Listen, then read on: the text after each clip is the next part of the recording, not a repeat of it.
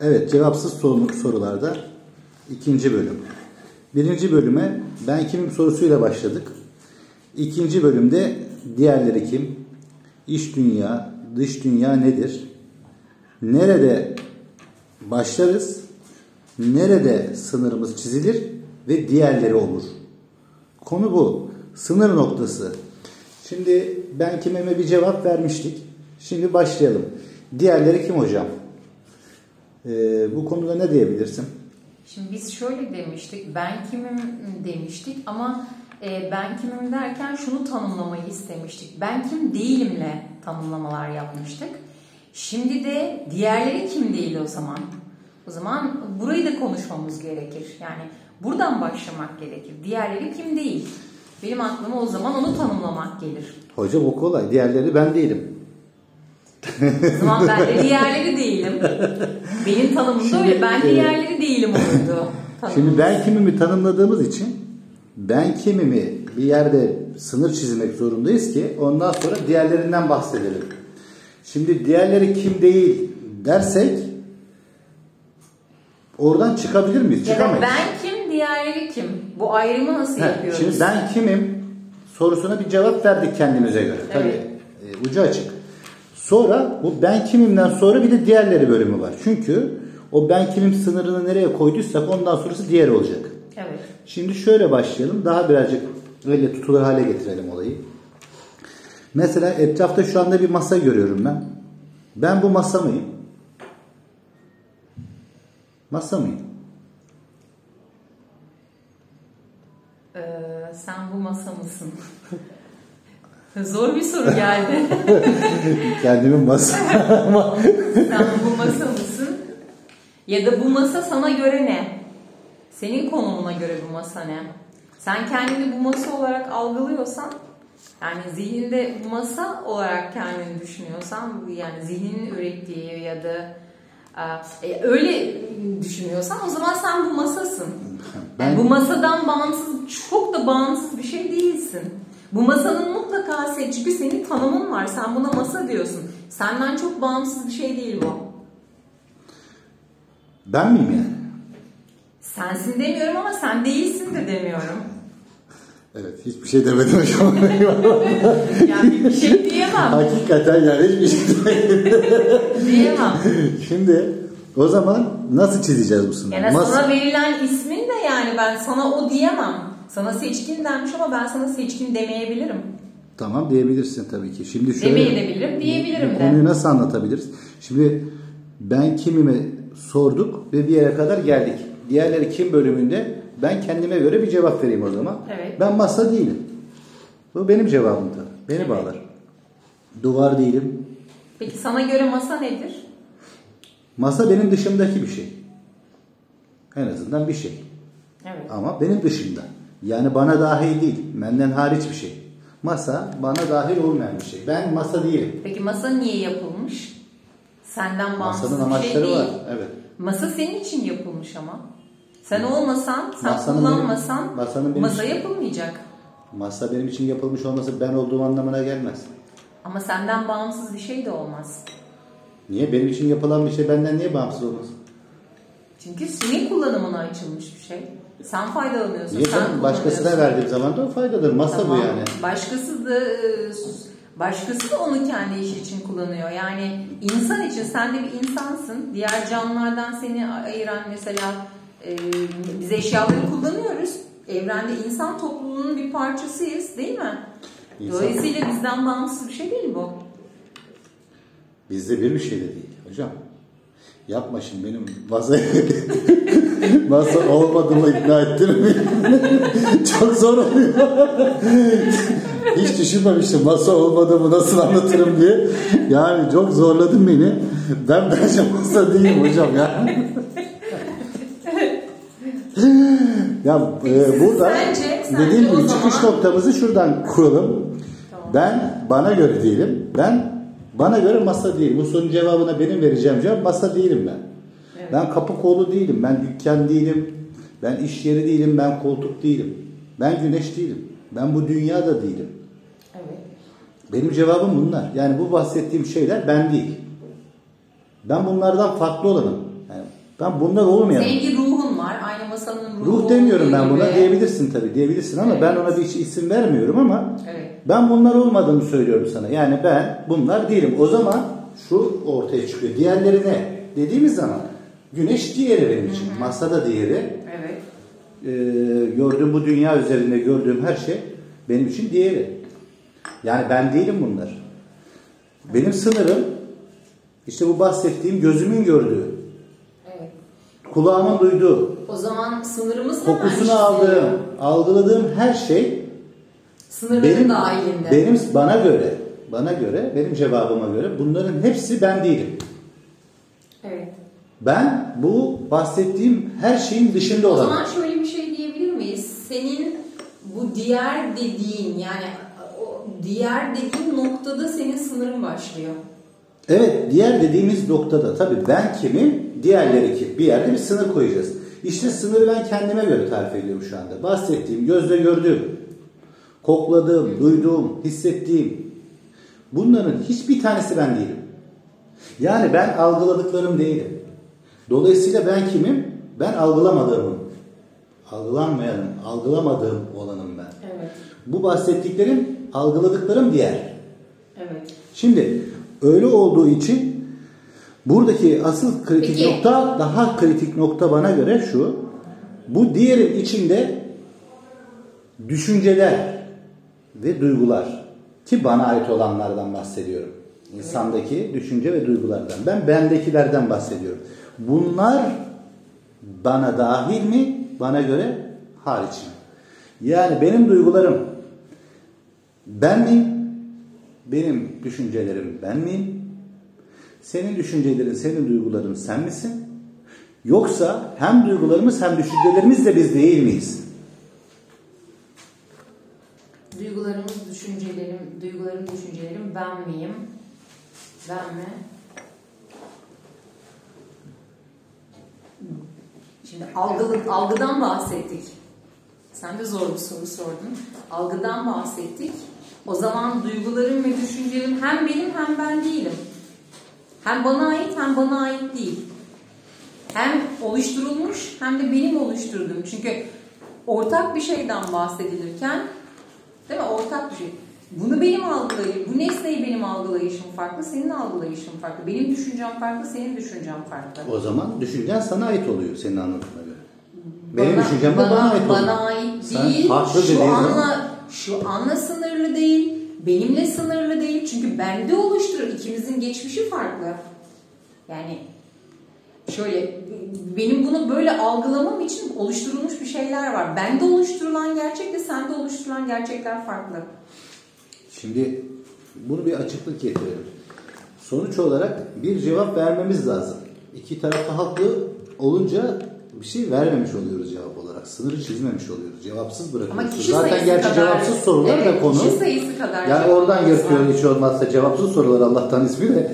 Fakat tam cevapsız oluyor o zaman. Yani burada e, buna bir e, şey açıklama yapmak gerekiyor düşüncemize göre. Yani şu anda benim benden geçen düşünceler kendi açımdan ben olarak tarif edilebilir mi? Ben içimden geçen duygular ben olarak tarif edilebilir mi? Bana ait olduğunu iddia edebiliyor muyum? Yoksa bunları da mı kendim olarak dışarıda tutuyorum yani bana ait değil diyorum. Aslında duygu ve düşüncenin ötesinde bir de Aynı şekilde bir şey ruhumuz diye bir şey var. Mesela bir bilişsel alanımız var, bir fiziksel alanımız var, biyolojimiz var, psikolojimiz var. Yani şey var, e, duygularımız, duygusal hayatımız var, bilişsel hayatımız var. Bir de bunun dışında bizim göremediğimiz bir, hani ona metafizik evren diyoruz, başka bir şey diyoruz ne dersek. Ruhani bir alemimiz var. Biz o kısmı bilemiyoruz, gözü görülebilen bir şey Ama değil. söylediğin Ama- cevabı eğer bizim bunlarımız varsa bunlar biziz demektir. Bak cevabı veriyorsun aslında. Eğer bizim duygusal ya- hayatımız varsa, Evet. düşünsel hayatımız varsa, metafizik hayatımız varsa bak bizim hayatımız diyorsun. O zaman sen sana dahil etmiş oluyorsun. Bana- Yani düşüncesel hayatını, metafizik hayatını kendine dahil etmiş oluyorsun.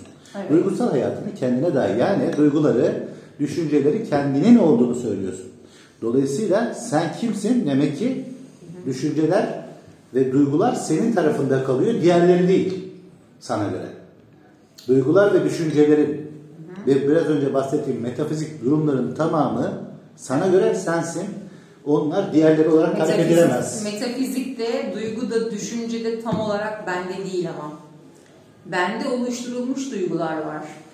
Bende oluşturulmuş düşünceler var. Bunlar yeni oluşumlarla her an değişebilir. Duygular da değişebilir, düşünceler de değişebilir, her şey değişebilir, an değişebilir.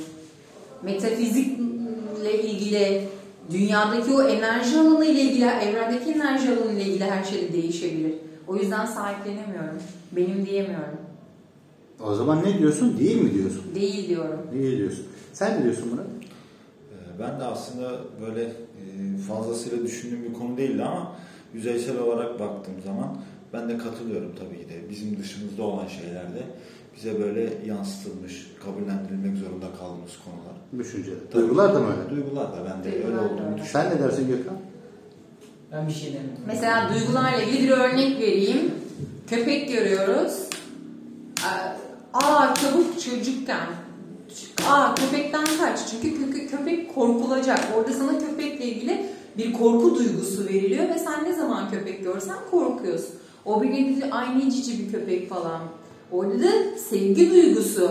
O zaman sen her kö- köpek gördüğünde sevgi duygusuyla hareket ediyorsun. Yani güzel bir duygu var, diğerinde olum, olumsuz bir duygu var. Olumlu olumsuz bir duygu var. Demek ki oluşturuluyor. Şimdi bu konuya bu konu ne işe yarar mesela? Şöyle düşündüğümüz zaman bunun arkasında başka sorular da saklı. Eğer burada sınırı çizemezsek, çizdiğimiz sınır doğru olmazsa bundan sonra gelecek olan soruyu bozar. Çünkü nedir? Bundan sonra mesela şöyle bir soru var. Yaşamda insan dengeyi nasıl sağlar? İç ne, dış ne bilmezse insan neye göre karar verir, neye göre yaşar? Çünkü içi bilmeli, dışı bilmeli ve ona göre yaşamalı. Ama bunun da sabit bir tanımı yoktur. Çünkü denge dediğimiz şey andadır. Anın dengesini buluruz biz. Anın- Durumun dengesini buluruz. Çünkü belirli bir tanım yoktur her durum için. Yani bu mümkün değil. Şimdi yaşam... Her durum için hissedilecek ortak bir duygu yoktur. Ortak bir düşünce yoktur. Hocam her ne dersen de yaşam içerisinde kararlar almak zorunda o insanoğlu. Tabii duruma göre alıyoruz kararları. Ama, ama kararı alabilmen için elinde bir veri olması lazım. Neye göre ben, Ama neye göre bugün sen? verdiğim karar aynı şartlarda, aynı şartlar için bugün verdiğim kararı başka bir zaman diliminde, başka bir alemde ve e, aynı şartlarda verdiğim kararla aynı olmayabilir. O başka bir mesele. Ama yaşam içerisinde kararlar vermek zorundayız. Evet. Bu vereceğimiz kararları ben kimim ve diğerleri kim ayrımını yapmazsak neye göre karar alacağız? Ben eğer duygular ve düşünceleri kendime dahil ediyorsam benim alacağım karar farklı olur. Eğer kendime dahil etmiyorsam olaylar karşısında alacağım karar farklı olacak. İyi dikkat ederseniz zaman- burada büyük bir ayrım var. Yani o zaman şimdi çoğunluğun e, yani burada şu var, e, senin alacağın karar ve başkası başka bir karar alacak, doğru mu? evet Alacak. O zaman birbirinden farklı bir, bir sürü kararlar alınacak. herkes kendisine göre farklı Tamam. karar alıyor zaten. Karar Öyle değil mi alıyor. Tamam ama başkası da başkasından etkilenerek alıyor bu kararı. Herkes kendine göre bazen almayabiliyor. Onun duygusu üzerinden alabiliyor. Mesela ben bir karar alacağım ama aslında bana göre öyle değil. Ben burada bir karar, kendime göre bir karar almıyorum. Aa, bakıyorum, senin kendine göre almış olduğun kararı benimsiyorum ve sana uyum sağlıyorum. Bu şimdi benim kararım mı oluyor? Şimdi senin kararın oluyor. Başkasının mı kararı olacak? Tabii ki senin kararın oluyor bana göre. Ni- Nasıl başkasının kararı olsun ki? Her ne alırsan al, O zaman kimden etkilenirsen etkilen. Evet. Sonuçta karar alıcı sensen, senin kararın olur. Yani bu. Karar alıyorum ama- başka bir şey. Kendimden bağımsız bir şekilde almış oluyorum ama o zaman. Kendinden bağımsız alıp almamak o senin bileceğin bir şey. Evet. O ayrı bir tartışma Tamam, bak. Ama kararı alan sensin. Tabii ki senin kararın oluyor. Benim kararım oluyor. Ha, o senin ama kararın. bana göre olup olmadığı önemli değil ama benim kararım Senin oluyor. kararın oluyor. Tamam doğru. Şimdi yaşamda insanlar her ne sebeple alırsa alsın. Sebebini konuşmuyoruz. Ama belli sebepler yüzünden dengeyi sağlaması için kararlar almak zorunda yaşamı yürümesi için. Evet. Kararlarla karşı karşıya insanoğlu. Bu konuda en fikiriz. Tamam. Ortak olarak karar almak zorunda.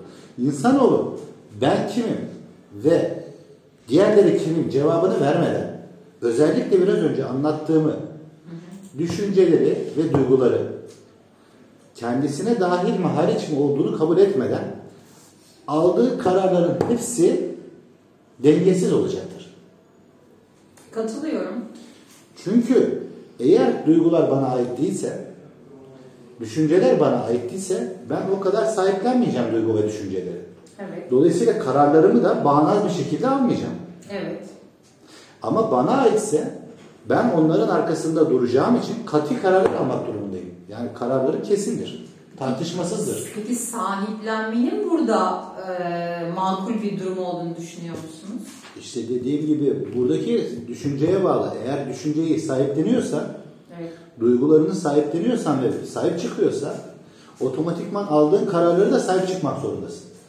Yani arkasına kefil olmak zorundasın. Duygu sana aitse, Evet. düşünce sana aitse karar da ona göre doğrultusunda ortaya çıkar ve kararı da sahip çıkmak zorundasın otomatik olarak. Yanılabilme ihtimaline karşı da böyle. Yanılamazsın. Çünkü bu senin duygun ve senin e, düşüncelerinden oluşuyor. Bunun yanılma şansın yok. İnsan düşüncesini ve duygusunu kendisi bilir. Tamam. Kararında yanılma şansı yok. Tamam. Yanıldığı nokta neresi olabilir? Kararın Düş- Hı. düşünce ve duygusunun kendisine ait olduğunu zannediyorduğunda yan, yanılabilir. Tamam. Eğer düşünce ve duygusu kendisine ait değil ise ve öyle zannediyorsa yanılır kararında tabii ki. Evet. Ama kendisine ait zannettiğinde ortaya çıkan kararda yanılma şansı yok Tamam. insanın. Süreç içerisinde Bakış açısı gibi düşün. karar önemli ama kararın nereye gittiği noktası tabii o sonuçla ilgilenmiyoruz. Hiç önemli değil. Biz karar alıyoruz. Evet, Evet. kararı eğer Neye göre kendimize alıyoruz? göre alıyorsak, kendi duygu ve düşüncelerimize göre o zaman arkasında Misal, durabiliyoruz. misal verelim, açıklayıcı olsun. Çok belki kafa karışmasın. Ee, ben bir karar alıyorum. Diyorum ki kahve içmek istiyorum. Evet.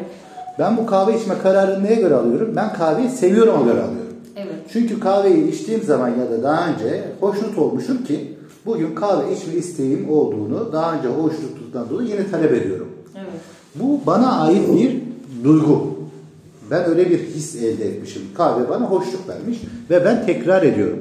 Evet. Eğer bir başkası kahveden nefret ediyor olsa, öyle bir hoşluk vermeseydi o kişi kahve istemezdi.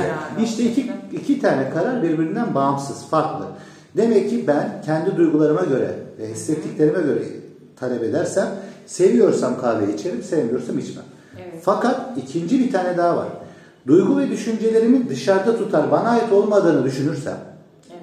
o zaman kahve içip içmememin daha önceki hesaplarımla alakasız bir talep olması anlamına gelir.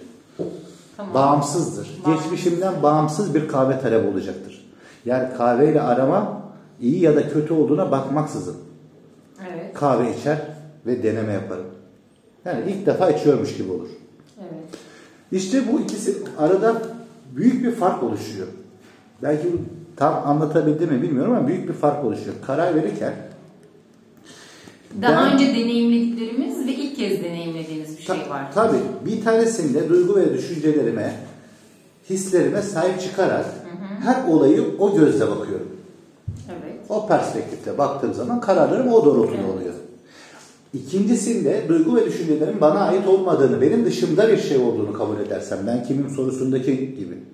O zaman onlar benim dışındaysa duygu ve düşüncelerim, alacağım karar onlardan bağımsız olacaktır. Bağımsız olacak. Heh, o zaman daha bilinmez bir karar mekanizması devreye giriyor. Farklı bir şey kullanmam lazım karar mekanizmasında. Evet. Duygu ve düşüncelerimi kullanmadan karar almam gerekiyor yani.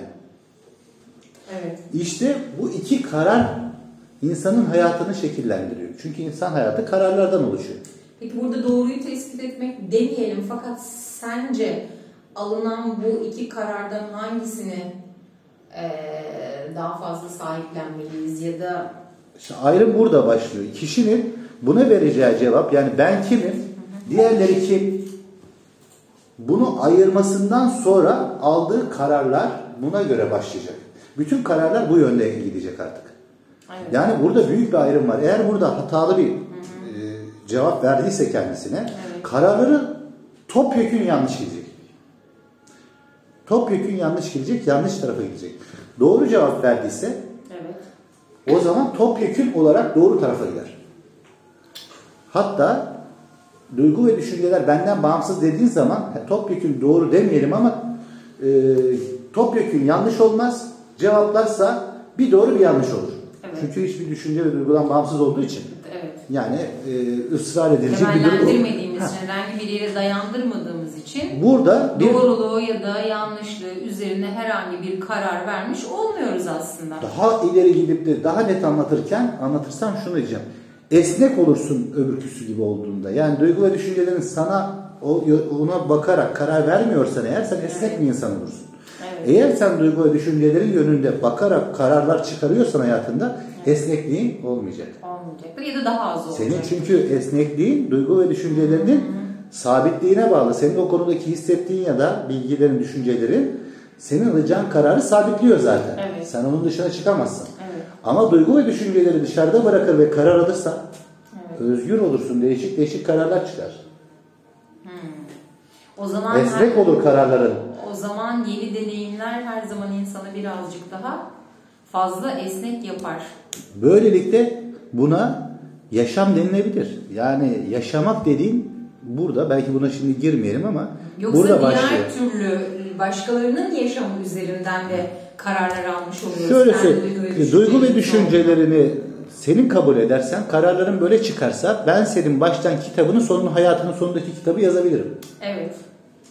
Ya da seni okuyabilirim. Ya da bunun Evet. adına kader diyebilirim. Bunu hepimiz bilebiliriz. Da Veya evet. yedisinde neyse bir çocuk yetmişinde odur diyebiliriz. Evet. Ama duygu ve düşünceleri bağımsız kabul eden kişi, onlardan muaf karar alan Evet. kişi onu kestirmek zor olacaktır. Evet. Onun hayatını veya kaderini tayin etmek, bilmek de zor olacaktır. Yedisinde Güzel bir noktaya geldik. Evet. evet, Güzel. yedisinde neyse yetmişinde odur diyemezsin. Kendisi bile bilmeyecek ne alacağını. O yüzden bilinmeyen her zaman daha çarpıcı. Tabii. Sürekli değişken bir karar mekanizması olacak esnek olan tarafta. Evet. Diğer taraf sabit olacak. Evet. İşte- ve bilinebilir olacak Evet, ve orada bir bu- cazibesi Bu olmayacak. belki tuhaf gelen soruların bizi götürdüğü yön bu taraf. Ben kimimi cevaplamıştık. Şimdi diğerleri kim bölümünde kendime göre bir cevap verdim. En kritik yer düşünce ve duygularımız bize ait olduğunu düşündüğümüz şey orada kırılma noktası var. Eğer düşünce ve duygularımız bize ait diyorsak. Alacağımız kararlar aynı yönde ve sabit ilerleyecektir. Evet. Eğer bunlar bize ait değil diyor ve sahiplenmiyorsak o zaman daha esnek ve bunlardan bağımsız kararlar alacağız demektir. Evet. Bir noktaya Bilinemez, bilir, bilinemez. Değişken kararlar alacağız demektir. Ortak bir noktaya Daha hareketli, deneyimler daha hareketli bir yaşam olacağı garanti hemen hemen. Tabii tahmini söylüyorum. Evet. Ee, buna göre biraz daha Ama o zaman yepyeni bir yaşam oluşturacağız yani. Örneği görülmemiş. Ee, çünkü sürekli deneyimlemeler Hesapsız. hesapsız. Düşünmüyorsun, düşünmüyorsun. duygularını da değerlendirmiyorsun. Sen kendin bile bilmiyorsun. sen kendini Nereye gideceğini bilmiyorsun. açık bir hayat. Açık bir hayat Evet, olacak. açık. Evet. Bilinmez. Bilinmez. Belirsiz. Evet. Belirsiz kararlar, belirsiz sonuçlar, bol deneyim, böyle bir yaşam. Çok az insanın deneyimlediği bir şey bu. Çünkü Evet. çoğunluk bilineni tercih ediyor, sabit olanı tercih ediyor. Çünkü bilinmezden korku var insanda. Tamam. İşte burası insanoğlunun belki de en önemli kale almadığı önemli sorulardan bir tanesi. Buraya göre şu bahsettiğimiz konu bundan sonraki insanın tercihini belirleyecektir. Evet. Krishnamurti'ye göre insanların ortak özellikleri, karar alıcıları, insanların ortak özellikleri üç tane şeye göre belli olur. Acı, korku ve arzu. Onun ifadelerine göre söylüyorum. İnsanoğlunun kararlarını bu üç duygu üzerinden veriyor. Evet. Yani Krishnamurti'ye göre bunu söylersek bu duyguları insanlar benim duygum diye kabul ediyor genel olarak.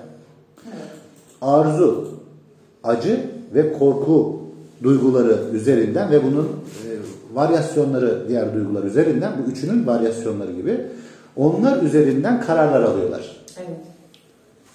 Yani genelde insanların söylediğine göre konuşuyoruz. Genelde insanların yaptığı duygulara ve düşüncelere benim diyerek sahip çıkmak. Evet. Geneldeki insan tavrı bu. Bu doğru mudur değil midir? Ben kimim, diğerleri kimin cevabı burada düğümleniyor. Çoğunluğa göre duygu ve düşünceler insanın kendisine aittir. Benim olarak tanımlar. Evet. Kendinden bağımsız bir yerde görmez onları. Hatta ileriye gidebiliriz. Biraz önce söylediklerimi de aslında açabiliriz. O insanların çoğuna göre eğer baba ise çocuğu da babanındır. Anne ise çocuk da annenindir. Arabası varsa araba da onundur. Evet. Yani o da kendisine dahildir. Evi varsa evi, işi varsa işi. Evet. Bunlar da kendisine dahildir. Krishnamurti'nin insanlar böyle karar alıyor dediği acı, korku ve arzu üzerine karar aldığını anlattığı ve insanların tercih ettiği model bunları bu şekilde karar alır ve bu şekilde kabul eder ve çoğunluk bu şekilde kabul eder. Evet. Eğer cevap, duygu ve düşünceler bize ait ise bu grupta e, sonu belirli olmaya çalışan insanlardan oluyoruz. Evet. O bizi tayin belli ediyor. şey Evet. Yapar ve. Eğer bize ait olduğunu kabul etmezsek daha esnek bir insan ortaya çıkıyor. Daha değişik, özgür elinde karar alma mekanizmaları oluyor. Değişik. Havanın durumuna göre, o andaki salınımına göre alacağı karar değişebiliyor. Kendisi bile bilmiyor. Evet. Ve değişik deneyimlerle hayatı yaşamaya devam ediyor. Tabii her şey açık. Zorluklara, sıkıntılara, güzelliklere, her şey açık. Her şeyde. Ee, dolayısıyla burada bir yere daha geldik. İnsanoğlunun ortak üç tane özelliği olduğunu söylüyor Krishnamurti. Acı, tekrar söylüyorum. Acı, Arzu. korku ve arzu. Evet. Bu bunun diğerleri bunların meyveleri. Diğer duygular bunlara bağlı. Kaygı, duygular. korkunun meyvesi. Me- meyveleri. Ee, kararlar buradan ortaya çıkıyor. Bu konuda ne diyorsun? İnsanların karar almalarını sağlayan duygulardan ya da duygulardan bahsedelim. Sen duygulardan bahset. Evet. İnsanlar bu e, Krishnamurti'nin söylediği yani genel gözlemlediğimiz evet insanları genel olarak gözlemlediğimizde Krishnamurti'ye katılıyorum. İnsanlar aslında çoğunlukla korkuları üzerinden kendilerini tanımlıyorlar. Bir şeyden yani korku insanı harekete geçiriyor. Arzu diğer taraftan arzu harekete geçiyor. Diğer taraftan korku, acı, acı insanı harekete geçiriyor. Acı çekmemek için, korkmamak için e, ya da arzuladığı şeyin peşinden gidiyor ve yaşamını ona göre biçimlendiriyor. E, başka da bir duygu şu an aklıma gelmedi. Gerçekten bu üç duygu üzerinden hareket ediyor. Katılıyorum. Duygular var ve bunlar yö- yönetiyor insan yaşamını. Burada o zaman bir ortak nokta bulalım burada. Şu konuştuklarımıza ve bir yere bağlayalım. Nereye bağlayalım? Ne dersin? Nerede başlarız? Ben kimim? Diğerleri kim? Evet. Ortak olarak ne, ne düşünürsün? Afiyet olsun. Teşekkürler. Bak şu bardağı da uzasam ona abi. e, aslında ben de şöyle düşünüyorum. E, duygularımızın da hayatıma, hayatımıza yön verdiğini ve dışarıdaki birçok etkenin de hayatımıza yön verdiğini ve bunun doğrultusunda biz de bunun bilincinde olursa kararlarımızda da olsun, yaşantımızda da olsun daha temkinli hareket edip daha doğru kararlar verebileceğimizi düşünüyorum. Ama biz Tabii bu çok benim sadece fikrim. burada bir bölüyorum. Ama temkinli hareket etmek de aslında korku bizi temkinli yapar. Biz bu duygulardan da Bunun- bağımsız hareket etmek Bunun istiyoruz. bilincinde olmak ayrı bir şey tabii ki de. Ben onu orada demek istedim. Temkinli kelimesini bilincinde olmaya bağladım aslında. Onun doğrultusunda bir şey söylemek istedim. Yani Net bir şey söyleyebiliyor musun? Duygu ve düşünceler sana ait mi değil mi? tabii ki de net bir şey söyleyemiyorum. Söyleyemiyorsun. Ben söyleyemiyorum. Ha, ama sen şunu mu söylüyorsun? Duygu ve düşünceler bana ait mi değil mi bilmiyorum. Ama farkındayım onun. Evet. Onların farkında olursak alacağımız kararları da onun farkına vararak hareket edersek, bu bilinçle hareket edersek daha güzel yaparız diyorsun. Tabii. Kararlarımız Evet. daha iyi olur. Doğru mu? Evet. Evet, Ben buna katılıyorum. Ben yani bu- katılıyorum. bu, bu, ortak noktamız olsun. Çünkü cevapsız sorular olduğu için zaten cevabı bulamayacağız. Evet, aynen. Cevabı da aramıyoruz, bunu buraya bırakıyoruz. Evet. Bu sorunun Biz cevabı bize doğru. bizim olmayabilir, biz zannetmiyoruz, bizim o ya zannetmesek de bizim olabilir. Yani bizim de bizim değil de aynı zamanda duygu ve düşüncelerimiz. Evet. Bu programı da e, verdiğimiz, uzlaştığımız noktada bırakıyoruz. Zaten cevapsız sorular olduğu için kesin bir cevap ortaya koymuyoruz. Herkesin cevabı kendisine. Fakat her ne olursa olsun Murat'ın söylediği gibi bu alacağımız kararları veya hamlelerimizi e, duygularımızı ve düşüncelerimizin bilincinde olarak hareket edersek en azından şimdilik en doğru olan bu. Öyle Evet. gözüküyor. Evet. Haydi günler. İyi günler. Güzel oldu. Değil mi Murat? Burayı bir keseceğim. Tamam. bir dinleyelim bakalım. Dinleyen var orada ya. Hazır dinleyen var orada.